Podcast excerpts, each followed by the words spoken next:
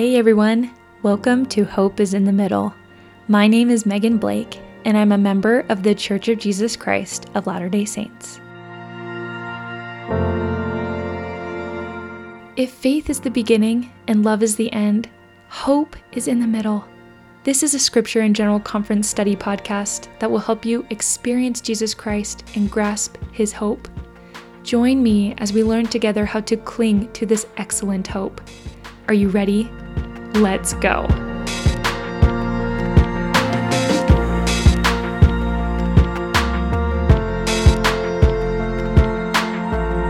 Hey, hey, everyone.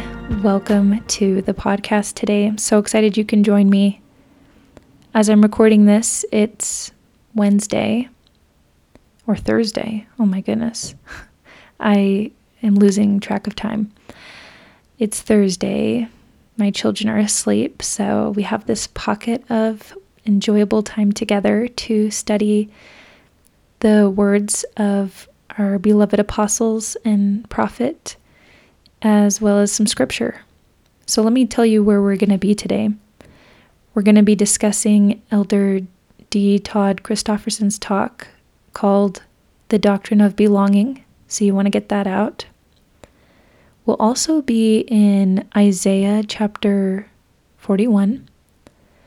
And just be sure to have your Isaiah open. We'll be in Isaiah quite a bit today, actually. Um, we'll also be in a little bit of the Pearl of Great Price, so you might want your Pearl of Great Price. And I think that's it. If there's any others, I apologize. um, but let's just jump right in right now. So, Elder Christofferson goes or starts out his talk by mentioning that he will be discussing three things in relation to belonging. The first one is the role of belonging in gathering the Lord's covenant people. The second one is the importance of serving and sacrificing in belonging. And the third one is the centrality of Jesus Christ to belonging. So I can't wait to dive into these topics today. I'm so, so excited. First, let's define belonging.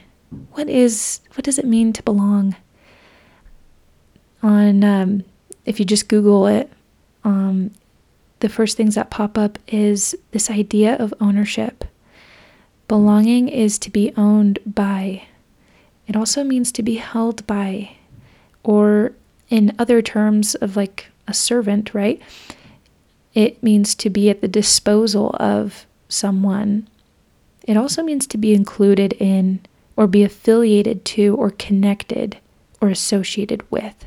So there's so many different avenues we can go with this. So, for today's purposes, I want you to just imagine this idea of ownership. And in your mind, maybe be thinking about covenants. And when we make covenants with God, right, we make covenants at baptism, we make covenants in the temple. When we make and keep those covenants, we have entered into a relationship with God that is very unique and very different. And it's so fascinating because everything about the gospel, everything about the scriptures or in the scriptures is coming back to this idea of this covenant relationship with the Savior. That's the end all be all. It all ends at the temple of the Lord and His home.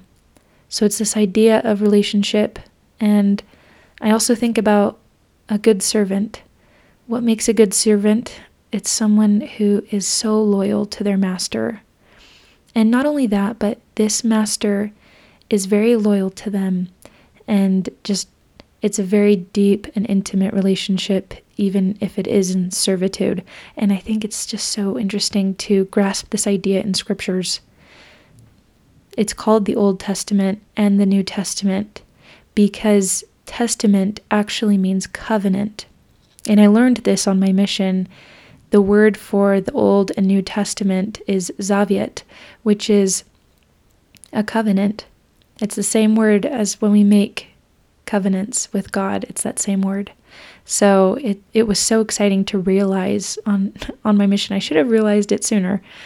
but that it is the covenant story of covenant Israel and, and us today. It is our covenant story. So I'm so excited to dive in here.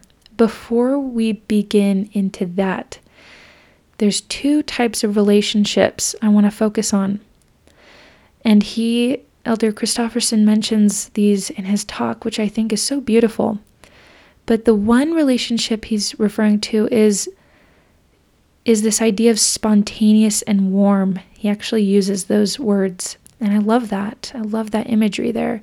And he also talks about service and sacrifice, which is kind of a, a little bit more of a deeper. So I, I kind of picture the spontaneous and warm uh, in terms of acquaintance and getting to know someone. And then this other deeper concept of service and sacrifice and loyalty. It's this deep and intimate relationship.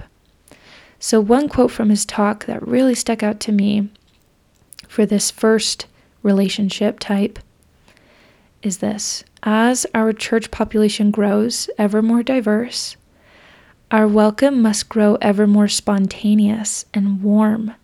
We need one another. And I love this idea the past few months, I've been specifically praying and working on being open and and just genuine with people instead of transactional. It's actually been a really huge thing for me is that we go about our day and and you know at the grocery store whatever and we often treat people so transactionally and I've just been trying to be more open and genuine with people and more warm and spontaneous. And that's why this stuck out to me so much. But it's just that idea. In fact, I was at the grocery store the other day and um, I see the same gentleman there ringing me up every time I go. I don't do the self checkout just for that reason, because I don't get enough people interaction in my life with young kids. Well, he was ringing me up and I was like, I've seen you here before so many times. Uh, like, what's your name? And, and, you know, got to know him a little bit. And I was like, at the end of it all, he finished ringing me up and paid the bill. And, and I was like, you know what? Thank you so much. You are so good at what you do. You really are. And just like, I just complimented him just in that moment. And, and he kind of was like taken aback, like, oh, thank you. Like, that means a lot to me.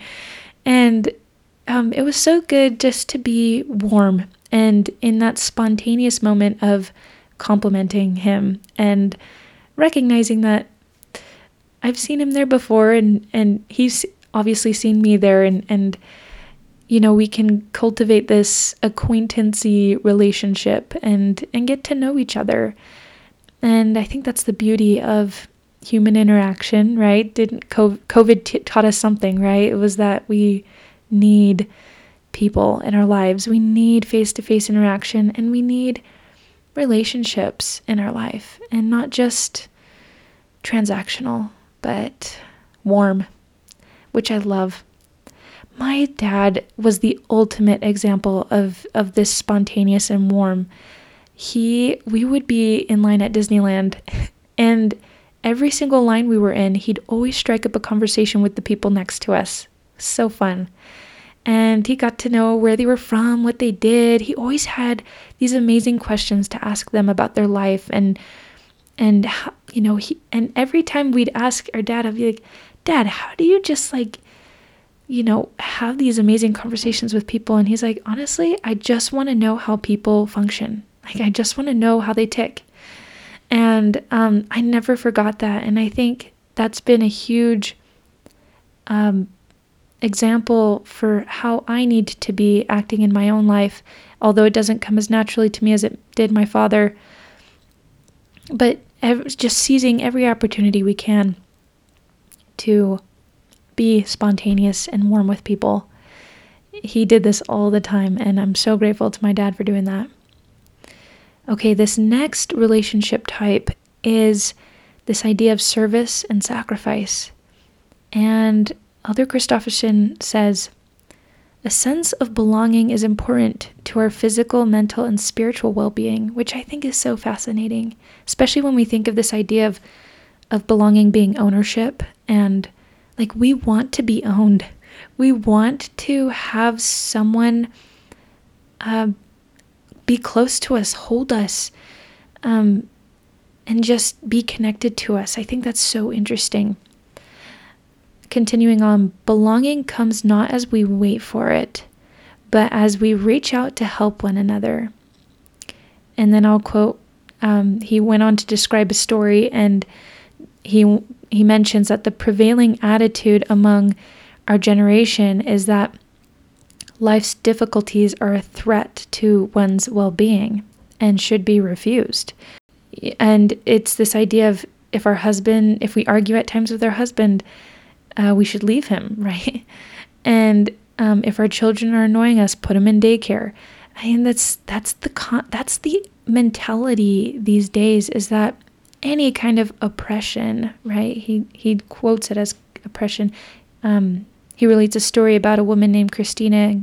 He says Christina worries that her friends don't grasp the tr- that trials and even suffering are a normal part of life and maybe even a part of a good life. If that suffering teaches us how to be patient, kind, and loving, by this philosophy, anything that one finds difficult is a form of oppression. And I think that's so fascinating. And then he goes on, by contrast, our pioneer forebears derived a deep sense of belonging, unity, and hope in Christ by the sacrifices they made. I think that's so interesting. Unity, belonging, and hope by means of their sacrifice. I don't know, that just seems so fascinating to me that sacrificing brings this into our lives more abundantly. Um, the sacrifices they made to serve missions, to build temples, to abandon comfortable homes under duress and begin again, and in a multitude of other ways consecrated themselves and their means to the cause of Zion. So, any sacrifice we make to the Lord is going to bring this sense of belonging, which is so interesting. I think about the spirit that I felt on my mission, this idea, this feeling of belonging, and even to this day, and I'm sure it'll just keep continuing. Anyone who I closely interacted with on my mission, and my mission president and wife, I'm I feel so um, connected to, and so just like we've been through war together, right? Like we've been through this hard, hard thing but it brought us so close together. So it's this idea. Um, I love how he connects this. Any sacrifice we make in the Lord's cause helps to confirm our place with Him who gave His life a ransom for many. Um, and I just like that illustration of Jesus Christ was the ultimate sacrifice for us. And if we just can sacrifice for him, like how much more closer will we be to him and and belong to him? I think it's interesting.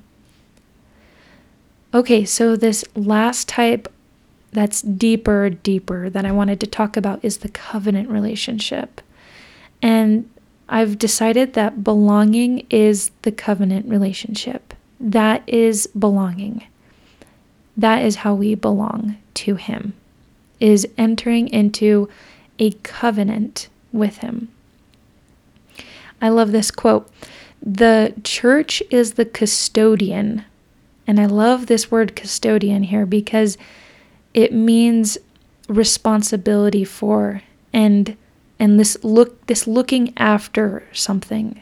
So the church is is this looking after and this responsible for the covenants of salvation and exaltation that God offers us through the ordinances of the holy priesthood. So the church is just the like platform we have in order to enter into this covenant relationship, right? And we sometimes like think, oh, the church is like separate from that relationship, but no. The, church helps us to establish this covenant relationship and to enter into it. And it helps maintain it. Um, like a custodian, right? It's just, it upkeeps it. It like makes sure it's there to make sure that we can enter into that relationship in possibly a smooth way, right? Not not some messy roundabout way, but just like organized way. Hopefully that's making sense. He goes on, it is by keeping these covenants that we obtain the highest and deepest sense of belonging. So, this covenant relationship is the end all be all as far as belonging goes. And President Russell M. Nelson recently wrote Once you and I have made a covenant with God, our relationship with Him becomes, becomes much closer than before our covenant. Now we are bound together. Because of our covenant with God, He will never tire in His efforts to help us, and we will never exhaust His merciful patience with us. Each of us has a special place in God's heart. And I love that imagery there. We're going to dive into some amazing scripture about this, and actually, maybe we'll turn to there now. It's in Isaiah chapter 43, and I'm kind I'm going to kind of jump around in scriptures, but Isaiah 43 verses 1 through 9 is is mainly where we're going to be in for the time being. But it's this idea of the covenant relationship. Verse 1 But now, thus saith the Lord that created thee, O Jacob, O Israel, right? And he that formed thee, O Israel. We see this synonymous parallelism. Um, if we understand, Isaiah is all about Hebrew poetry. So, and he tends to repeat himself in a, and it's supposed to be poetic in Hebrew, but he repeats the same idea. So if you get confused in Isaiah, just remember he's repeating a similar idea of what he said previously. So but now thus saith the Lord that created thee, O Jacob. Now he's repeating himself again, just in different words. O he that formed thee, O Israel. Fear not, for I have redeemed thee. I have called thee by my name. Thou art mine. Oh, I love this. I love this verse. First of all, we see this idea of ownership. Thou art mine. I own thee. I have called thee by name. We also hear see this connection like he knows us. Oh my goodness, he knows me by name. I also love how he mentions at the get-go, I have redeemed thee. Um, we'll talk about later what this term here in Hebrew means, but um, it just shows him as this redeemer. And um, just keep that in your mind. We're going to talk about it in just a minute. But that is also very significant. Okay, verse 2 When thou passest through the waters, I will be with thee, and through the rivers, they shall not overflow thee. When thou walkest through the fire, thou shalt not be burned, neither shall the flame kindle upon thee. This idea of protect, protection, of um, we're passing over the waters, but they're not going to sink us, they're not going to overflow us. And um, when we walk through fire, we won't get burned, right? It's this idea of Him protecting us and holding us in His arms. Verse 3 For I am the Lord thy God, the Holy One of Israel, thy Savior. I gave Egypt for thy ransom, Ethiopian Seba for thee. Since thou wast precious in my sight, thou hast been honorable, and I have loved thee. Therefore will I give men for thee and people for thy life. I love how he ta- says precious here, and honorable, and loved. Isn't that just so beautiful to be precious to someone, to be honored by someone, to be loved by someone, and someone who is greater than us? Someone who is like created everything, right? Like we get this sense of like, wait, it should be opposite, but no, he's just like this amazing, amazing God. Verse 5 Fear not, For I am with thee. I will bring thy seed from the east and gather thee from the west.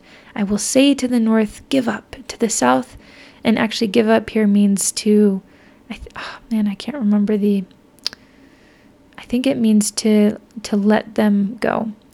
And to the south, keep not back. Bring my sons from far, my daughters from the ends of the earth. This, this sense of gathering under his wings, right? He's gathering from all of these corners. And um, let all the nations be gathered together. Let the people be assembled. Who among them can declare this and show us former things? Let them bring forth their witnesses, that they may be justified. And and um, whenever you see justified in scriptures, especially in the Old Testament, you can think about setting right. Like he's going to make things right in our story. He's going to make things right for us. And so let them come, gather them together that they may be set right like that that I can just like make things right in their life or let them hear, right? And say it is truth. And I just love this idea of the gathering, just so beautiful. Um Okay, this other scripture, Moses chapter 1, just going to quote verse 4. Um, before God is saying to Moses, I am like endless. I am just this amazing Almighty God. Like I have created the heavens and the earth, and I'm beginning of days and end of years. Like I, I am with without beginning of days or end of years. I am just like amazing. And then he says, "Behold, Moses, thou art my son." And I love this idea. And we jump down to verse 37 of the same chapter. The heavens, they are many, they cannot be numbered unto man, but they are numbered unto me, for they are mine. This is covenant language. This is ownership. This is belonging.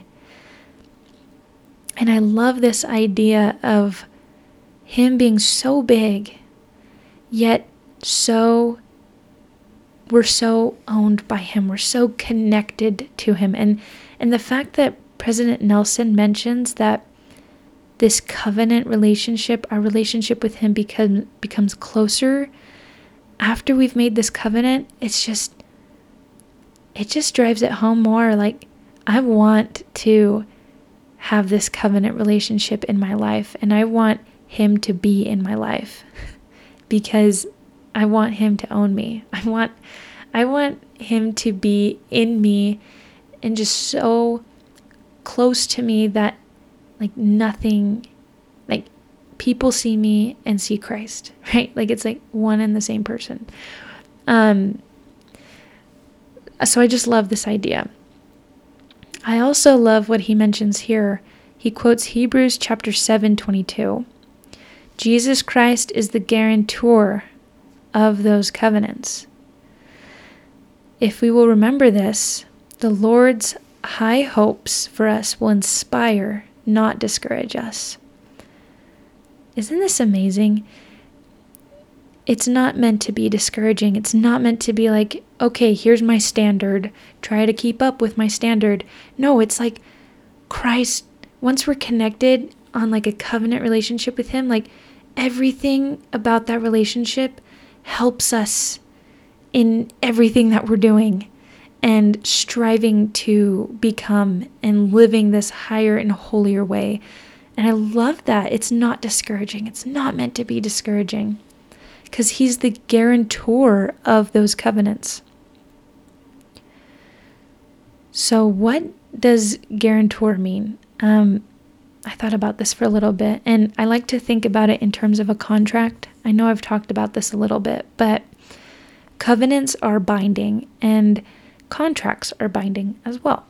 But the amazing thing about making a covenant with God is He's going to try everything in His power to help you keep that covenant, keep that contract, because He's the guarantor. So I think about this. Um, I've mentioned before, my husband and I own some real estate, and we lease out these unit units to our tenants. But before we have a tenant move in, we first want to have like peace of mind. Like, are they going to be able to pay? Are they going to be able to take care of the place? And, you know, just all of these things. But we go through this this process of like figuring out if they will be if they will work for the unit and for and be and with that process we have minimum requirements right and um, for some tem- tenants who don't match our minimum income qualifications we sometimes allow like a financial guarantor. And it's just this idea of a person an individual that is going to agree to pay their debt if if they don't meet if they um, default on their on their contract if they if they aren't able to pay. Um and it's just like that safety net that if if they aren't able to pay we have this financial guarantor who's going to come in and help out with that payment well christ is our guarantor he is going to help us in this debt process. And um and I love that. It's so beautiful. Hebrews chapter 7:22 says, "By so much was Jesus made a surety of a better testament or covenant." And I love that. By sure by so much was Jesus made a surety. Like he made sure of the contract that we were getting into. Like he made certain that he, we would be able to uphold that contract, that covenant.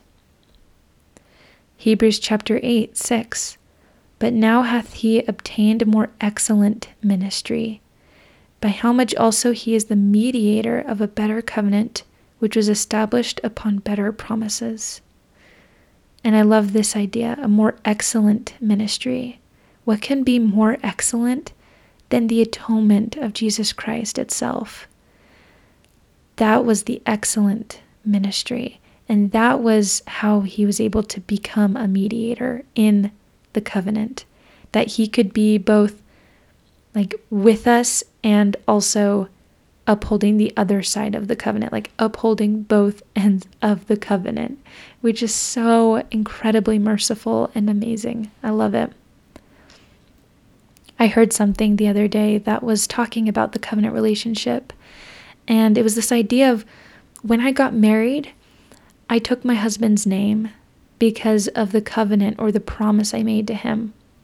And I took his last name and with that last name, I could sign checks and I had access to his credit card. I had access to his bank account and his not only his money and his bank account and his wealth, but his family relationship and his friends and their the relationships with them and and hobbies and interests and I became invested and connected to him and everything and everyone related to him because I made a promise and took his name. And the same thing happens when we make promises or covenants with Christ. We take his name upon us. We then have access to all he has and is. And this is our relationship with Christ. And I love this idea too that even before we were quote unquote married, right? Like even even before I entered into this relationship with Christ, and even now, he is this like this boyfriend that is like just seeking me out. Like he's like knocking on the door, he's sending me all these texts. He's like he's wanting me to be with him. And I love this idea um, and I think this is also like an ideal relationship, right? He's like the ever faithful husband and devoted husband. Like, you know, he's never going to cheat on you. And like, can we just be the same back? can we just be this like faithful wife who doesn't doesn't cheat on him? Um, and I just love that. to be married to Christ, right? He's he's the bridegroom after all, right? When we read all these parables in the New Testament, he's the bridegroom. And and it's it's this idea of this relationship being a two-way street. We choose him every day, but he chooses us every day as well. And he's persistent and he's excited to hang out with me. I love this idea. Like he's excited to hang out with me. And my covenants that I've made become this wedding ring of sorts. Like I made a promise to my husband, so I wear a wedding ring. Like I made a promise to Christ, so I wear my garments. like like it's because I want to show him I'm dedicated and devoted to him and faithful. And I love that. And I just I I just wish people everywhere could know that they can have this deep and amazing relationship with God and with Christ. And I just want people to know the Jesus I have come to know and love. Like, let's share my Jesus. And I love this idea. Like in um in Nephi, just my Jesus. Like I will glory in my Jesus. Like who else can we glory in? Him. It's him. It's all him. And I love that. He's the hope. Okay, so let's jump into Isaiah chapter 41. This this is going to shed some light into this belonging idea. And I want you to pay attention as we read here. We're going to be in verses 4 through 14, but we're going to be skipping around a little bit. So um but just be looking for these descriptive words of belonging and relationship and being connected with Christ. Verse 4 Who hath wrought and done it, calling the generations from the beginning? I, the Lord, the first and with the last. I am He. First, I love how He says here, with the last. Like we're on this hike with Christ. And he's the one who's in the front leading the group and blazing the trail and and having a good time, but he is also bringing up the rear. Like he's in the back with the ones who are like huffing and puffing and so out of breath and like how am I going to make it up this hill? Like he's right there being like cheering you on like you got this. You can do this. One foot in front of the other. You can conquer this. You can do this. Like he is the one in the back with the last one on the hike. And I love that idea. And when we enter into a covenant and are bound with Christ, he won't leave us in the back to fall behind and to um, be left in the dust, right? I remember I was in college and at BYU, and um, before my mission, and a group of us decided to do a nighttime hike. It was going to be so much fun. And we were going to hike Mount Timpanogos and we were going to get to the top of the mountain by the time the sun went up. And um, I remember we set out with headlamps and flashlights, and it was so much fun. Oh my goodness, it was so much fun.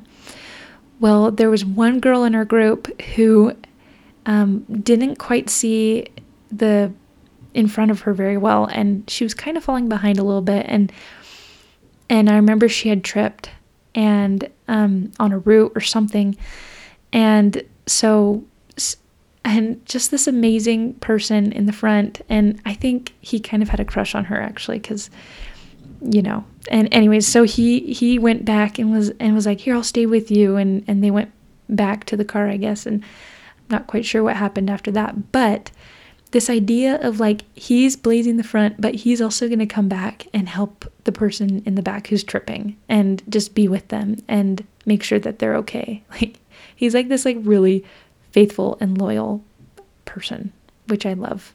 I love that. So it's just that idea.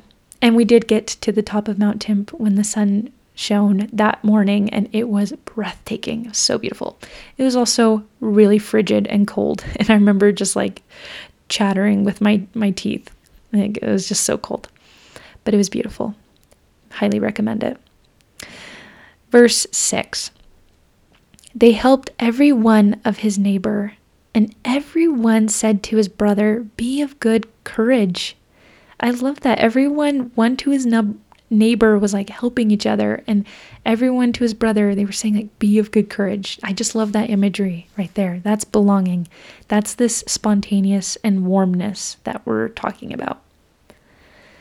Verse 7 So the carpenter encouraged the goldsmith and he that smoothed with the hammer, him that smote the anvil, saying, It is ready for the soldering. And he fastened it with nails, that it should not be moved.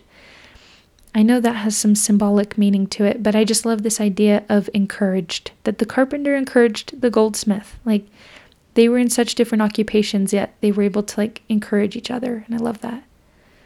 But thou, Israel, art my servant. I love it. Like we are connected to you, we're going to be at your disposal. Jacob, whom I have chosen, the seed of Abraham, my friend.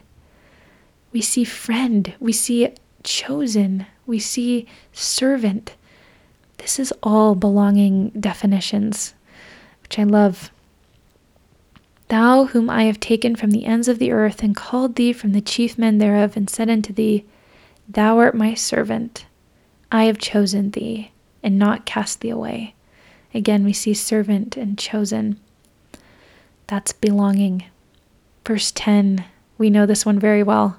Fear thou not, for I am with thee. Be not dismayed, for I am thy God. I will strengthen thee, yea, I will help thee. I will uphold thee with the right hand of my righteousness. Doesn't that just seem beautiful? Like, be not dismayed. You'll be just fine because I'm here strengthening you. I'm here helping you, and I'm here upholding you. Behold, all they were incensed against thee shall be ashamed and confounded. They shall be as nothing, and they that strive with thee shall perish. Thou shalt seek them and shalt not find them, even them that contended with thee. They that war against thee shall be as nothing and as a thing of naught. Like he will fight your battles. And and you won't have anyone to be afraid of after that. Um, just this idea of like peace. Like there's nothing that is coming for you. You can be at ease, be not afraid. He's going to fight your battles. Verse 13 For I, the Lord thy God, will hold thy right hand saying unto thee, Fear not, I will help thee. Oh, this is so great. He's just going to hold our hand through it all. Like, though we have to do hard things and pass through hard things, He's going to be right there holding our hand and, like, being like, I'm going to help you with this. And I love that. Verse 14 Fear not, thou, and it says worm here, but it actually means meek and humble. So fear not, Thou meek and humble Jacob. Again, repeating this idea, Israel, I will help thee, saith the Lord, and thy Redeemer, the Holy One of Israel. Okay, I want to spend a minute here thinking about a Redeemer, the Redeemer. Ha Goel. That's what it is in Hebrew. Goel is to redeem, it's a verb. It also means to act as a kinsman and I had to look that up for a minute because I had no idea what that meant. But this, it's this idea of um, it's used in specific situations regarding the things of a righteous a righteous man would do for his near kinsman. So, for example, repurchase a field which was sold in time of need. Um, that is like buy back the property of a relative that had fallen into debt. That is what a kin- kinsman would do. Free an Israelite slave who sold himself in time of poverty. Avenge the blood of a murdered, murdered close relative. The next of kin must effect the payment of life for life. So, this law of Moses, right? The kinsman is the avenger of blood, called Goel Chadam. And it's from the idea of the human Goel as a redeemer of his kinsmen in their troubles. Um, so I love this like il- il- illustration, this this description that like, or this imagery that this this is a kinsman. This is someone who's gonna pay the debt when you when you have you know fallen short on your payments on your property he's gonna he's gonna pay it for you or it's this other idea of like you got sold into slavery well he's gonna buy you back. Or like someone someone murdered someone and like someone close to him like he's gonna go avenge their blood. So it's just this idea of like he's got your back. He's got you. Like you don't need to worry. He's your security net. Like he's the guarantor. Um and i just love that redeemer. Um it's also this idea of um he, the redeemer is the owner of israel. It's a it's a ransom. Um so in essence it means redeemer means to make things right by many means. And that is what the savior does in for us in our own life. He can make things right for us in so many different ways and through so many different people and and he can just make things right. I think about like, you know, he's raining judgment.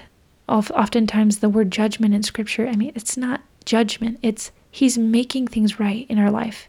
Like that's his judgment is put setting things back where they need to go just to make it right and to make it beautiful and warm and and um and I just I love it. Like I I will not leave you helpless. I will come to you.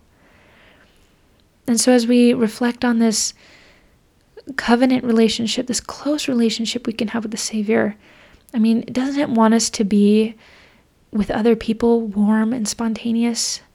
And doesn't it want us to be um, like deep in relationships with, especially with our family and and those we love, to just be in service and sacrifice, and also to be sacrifice and service to the Lord. And entering into this covenant relationship and being humble enough to to do that. I want to end today by sharing the last paragraph of Elder Christofferson's talk, which was an I affirmation, this like personal affirmation we can repeat every single day to give us power and just understanding of what we're doing, what this is all about, and and this covenant relationship that we can have with the Savior. And it's truly so beautiful. I have it actually hanging on my fridge but I think you should hang it in the bathroom or on your fridge or on a mirror somewhere. Just have it in front of you because it's so powerful. And here's what he says Jesus Christ died for me. He thought me worthy of his blood. He loves me and can make all the difference in my life. As I repent, his grace will transform me I am one with him in the gospel covenant. I belong in his church and kingdom, and I belong in his cause to bring redemption to all of God's children. Isn't that so powerful? I love that. I love our Savior. I love my Jesus. And I, I hope you could feel that today as we were reading from the scriptures and from Elder Christofferson's words that it's all about His grace, it's all about the gospel covenant, it's all about being one with Him, and it's all about belonging. Have an amazing rest of your week that's filled with the Savior. We'll see you guys. Bye. Thank you for listening to this episode of Hope is in the Middle. Isn't hope in Christ amazing? If you want to check out anything that was mentioned during the episode, you can go to hopeisinthemiddle.wordpress.com. You can also follow me on Instagram at hope is in the middle. Thanks for listening. We'll see ya.